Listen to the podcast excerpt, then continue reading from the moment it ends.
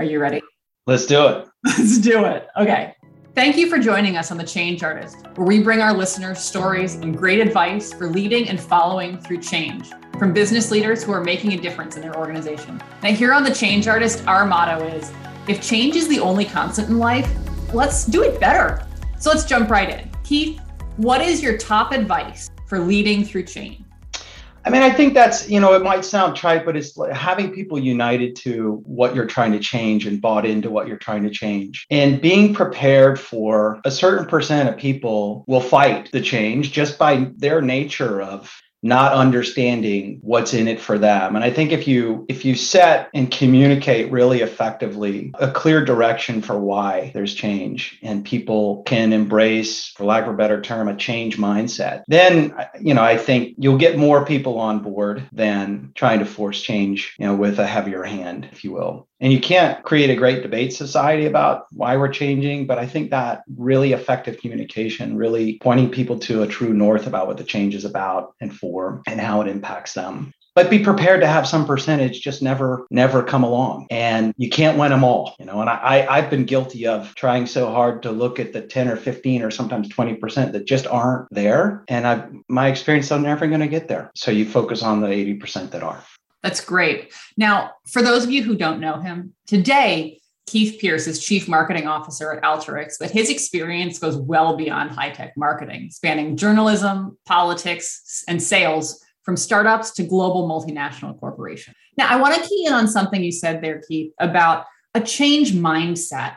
Can you talk to me a little bit about what you mean by a change mindset and what? You- yeah, I mean, I think what you'll find with people who who have had different roles, you know, have had different experiences in their life. You know, we've all had to evolve from company, from job function, from, you know, moves we've made geographically to cultures with societal context. There are people I've found on the spectrum to change that are more open minded to that and actually enjoy that.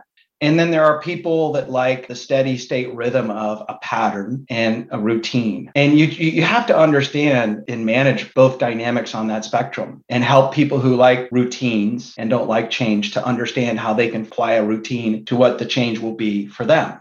In other words, my personality is such that I like regularity and you can find that through change, but you have to embrace that person where they are in it. On the other end of the spectrum is the, the person that wants to be right at the front of the change. And it's like they want to lead the, the race and you have to pull them back and sort of go, let's not get too exhausted and go out too fast. Let's make sure the person who likes routine is following with us. So it's managing those sides of that dynamic, if that makes sense, uh, to make sure everyone's coming along. And so, as you think about a team building a team, you know, you talked about the advantages and disadvantages of both mindsets. What's the right composition for a team? I mean, are you looking for a team 100% full of change accelerators, or is there value balance? Yeah, no, there absolutely is value for balance, and I think one of the one of the things that I've learned is with the diversity that comes from balance, you end up with higher performing teams. You need different mindsets, you need people with different work styles. And, you know, if you have everyone who's on the front end of change, you'll have chaos, right? So you, you need to balance and you need to recognize there's value in and recognizing the person that isn't there yet in the change and talking them through that. And, you know, I think you find a better equilibrium, if you will, of a team when you have that. And so when you're when you're building a team, when you're recruiting, when you're hiring, how do you hire for change readiness as opposed to and I hate to say sort of change resistance, but how do you hire for change accelerators and how do you hire for change stabilizers? It's a great question. I mean, I think you have to look for where openness shows up in the candidate. And, you know, for me, that sort of behavioral style of interviewing and asking about how people have embraced change in the past can help you kind of understand where they are in their change mindset, whether they're, you know, I'll get there, but it's going to take me some time. Understanding how that person gets there is really important and knowing it's different from the person on the other end that says, I'm ready tomorrow to start with a change and start with a clean sheet and just understanding that balance. And so I want to shift gears a little bit and talk about communication, right? Because you spend some time talking about communication, about communicating change, about communicating the why. And I think that when we think about communicating change, the audience matters. And it's not just about change readiness or change resistance. It can also be about proximity to change. Help me think about how you go about communicating change and sort of segmenting your market, segmenting your audience? Yeah, I mean, it really goes down to how it's personalized. Because change that's on a whiteboard, that's in a PowerPoint, that's in a all hands meeting, it doesn't translate until it reaches the person individually. What does it mean for me? I mean, that, that's how it has to be translated. And understanding and encouraging an environment where people are free and not inhibited to ask that question openly. You know, too often the change comes from top down. Here's the new PowerPoint, here's the new slogan. Everyone jump in, grab the Kool-Aid. But the person that's that doesn't understand that or resists that that that doesn't that doesn't translate. And some some personalities that's like greek. They really they don't understand it and too often it's sort of the perfect message and then you know when you ask about are any questions about this change or why we're doing this it's silent we've all been in those meetings the sheep are all nodding and we're all but but internally people are going what is this all about i don't understand so encouraging an environment where people can raise their hand and go, I'm sorry, I just don't get it. That's okay. And in the corporate construct we've had for years, that was, let's be frank, that was frowned upon. You know, oh, there's that naysayer again. There's the pessimist, there's the curmudgeon, there's the Eeyore. And actually, you want that conversation because encouraging that conversation is giving a voice to someone that you know a lot of other people have that same question also. And so when you bring that into the open, then people start to personalize and attach, and they realize there's an openness and there's an environment where they're not penalized for doing that so that that's that's something i've just i've encouraged and again you can't you can't go to the chaos of a debate society but you also don't want to be on the other end where you go through the change continuum and you say have you taken your certification yet or you know whatever it is and i'm on board so you have to kind of meet in the middle and so i've been part of change efforts where the communication felt open it felt like a two-way a two-way back and forth on communication but a lot of that was a function of leaders getting face to face with people. Today, we're not face to face with people. I mean, we're all, we're largely over Zoom, and the change hasn't slowed down. Where in fact, the change isn't even within our control anymore. There's change from the outside that's impacting us. How do you want to see leaders addressing communication for change and personalizing communication for change in an environment where we can't be face to face and establish more human connection? I think it starts with effective, whatever the leadership team is, making sure the leadership team is bought in. So often, it sounds so simple, so often they're not. And you can bet managers down the line and individual contributors down the line, they can see through that. They can see through it like that. So the first thing is, is the leadership team bought in on this? Are we all on board?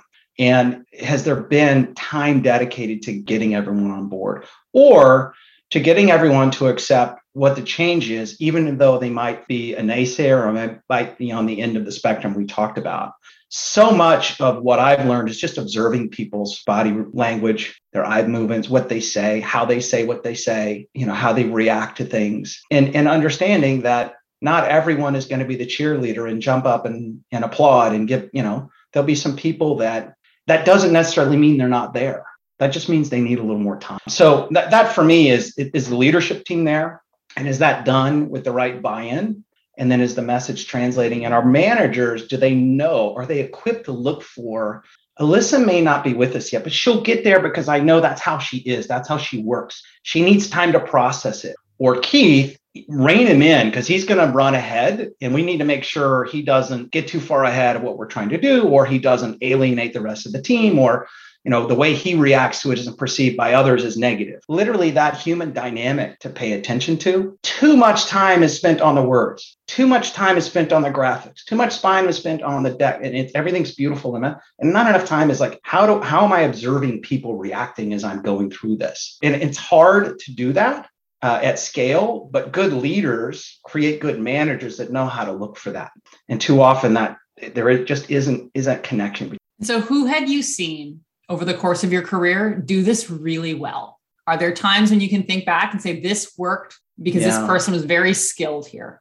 Yeah, it's interesting. This the CMO when I was at Siemens, Mark Straighten, that was a time when telecom industry was being deregulated and it was just a kind of a crazy explosion of interest in private branch exchange phones. So it was a big move from regulated telcos, almost monopolistic, to you know, this IP telephony thing. And he, he did a fantastic job of helping the company understand in a complete cultures from IBM to a German engineering company ownership at the company at that time to getting everyone on board to what the new company was going to do and the technology advancements they were going to make and why, why that was good for people. And that was a time when people were very, very resistant to the change. So he's someone that just stands out as a, a leader that, you know, I had a lot of respect for. We don't have to name names, but have there been instances of change where you felt like we're going through a change and it's not sticking, right? It's not working. And, and why was that? Yeah, I think too often leaders get caught up with their egos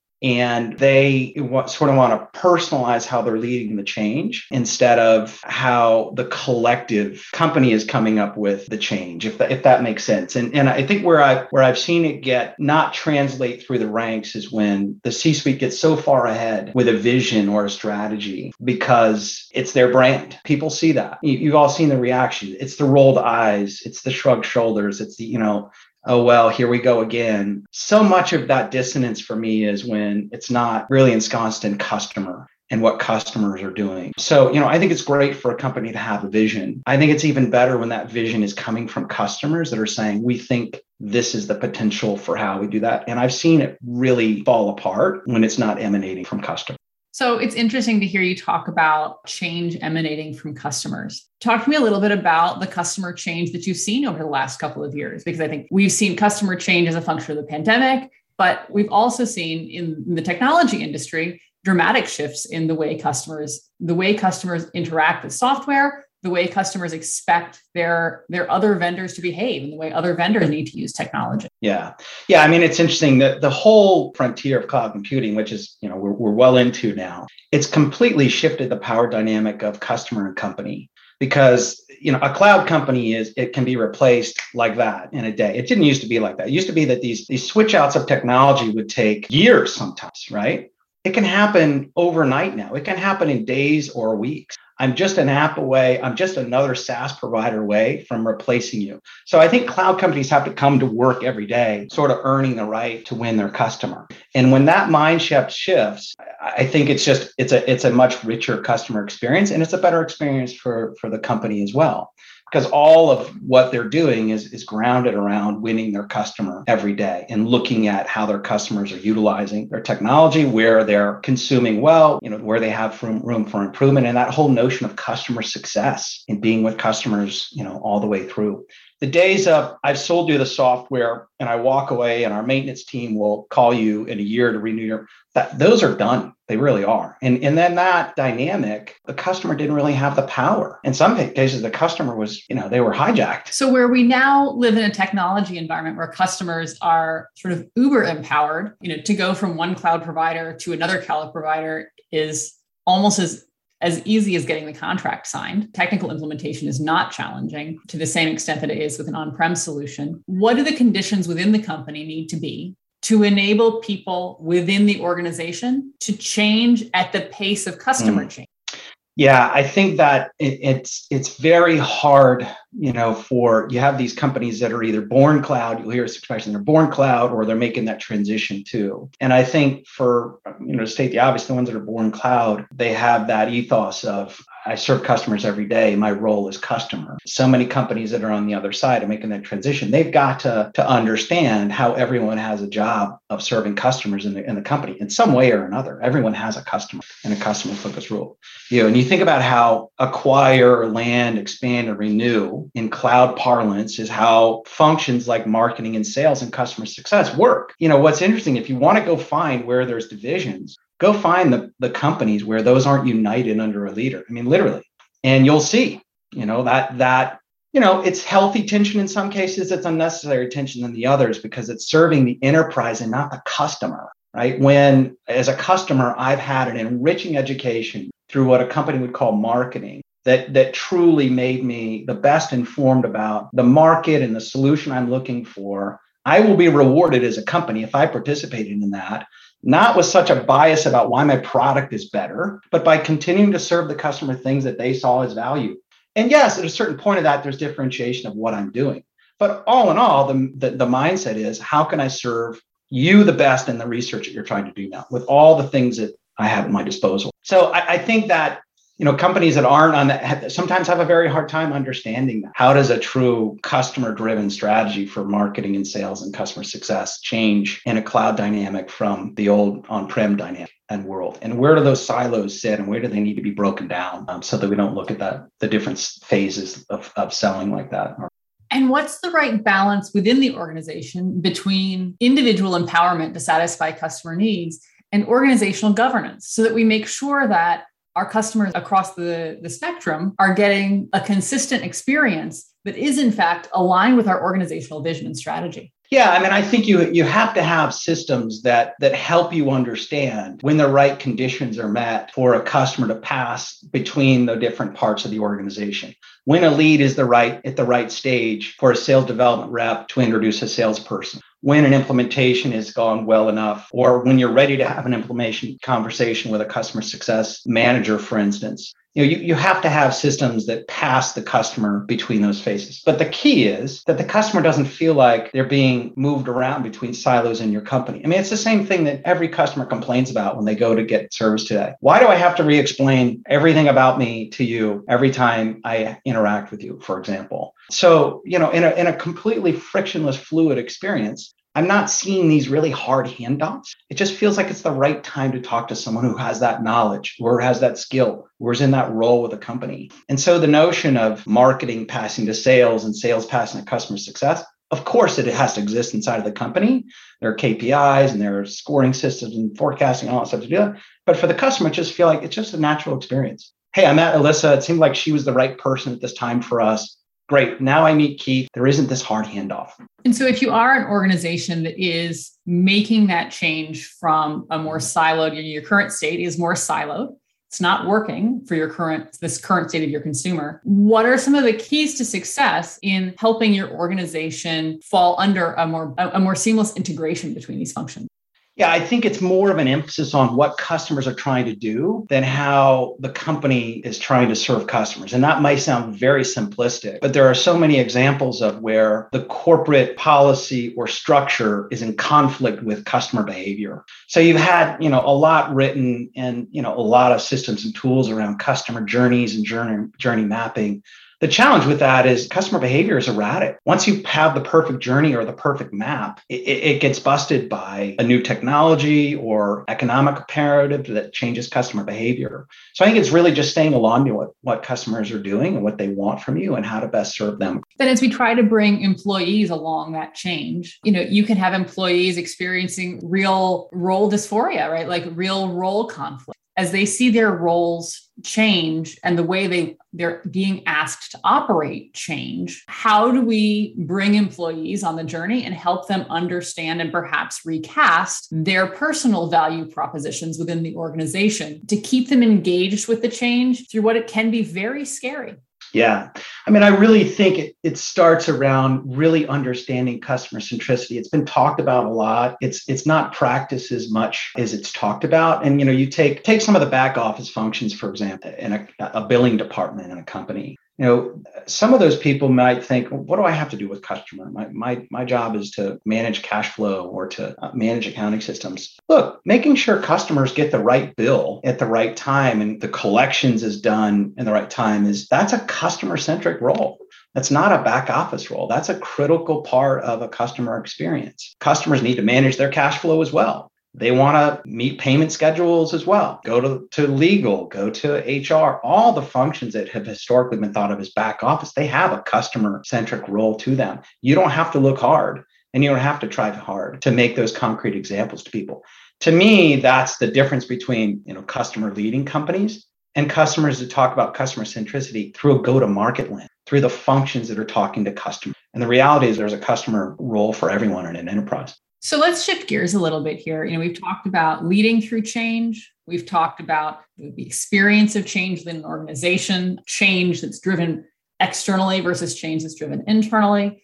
But what if you're not in a position to lead change? What if the change is happening and your your role is as a follower of that change? What advice can you give people that find themselves in the follower role to help enable and, and drive the success of change within their environments and organizations? Yeah, I mean, I think that anyone who's a participant in change has a leader opportunity. You know, I think the notion of their leaders and their followers is challenge that notion a little bit in the sense that if you're a follower, people are looking at how you're following, how you're behaving in the pursuit of the change, what you're doing, what you're doing differently, what you're not doing anymore that you used to do. That's part of the change. So everyone in a change continuum is being looked at to sort of say, where are you with this? So don't discount the person who may not think they're a leader of change. They can model change behavior. And by modeling change behavior, they're leading change. And that can be in very subtle little things. And too often, those subtle little things aren't celebrated and recognized. And oh, oftentimes it's work they used to do that they just don't do anymore because it didn't make sense. It wasn't part of the change that we are trying to, to implement. And those things people observe and don't discount how they, they might change their own behavior because of that. And that's why a follower can really be a leader in a change well, thank you, Keith. This has been a great conversation, and hopefully, our listeners can take your advice and apply it to changes and transitions in their own organizations. If you'd like to continue the conversation on change management and driving connection through moments of transition, you can visit us at blueswiftconsulting.com. Thank you again, Keith. This has been great. Thank you. It was great talking to you.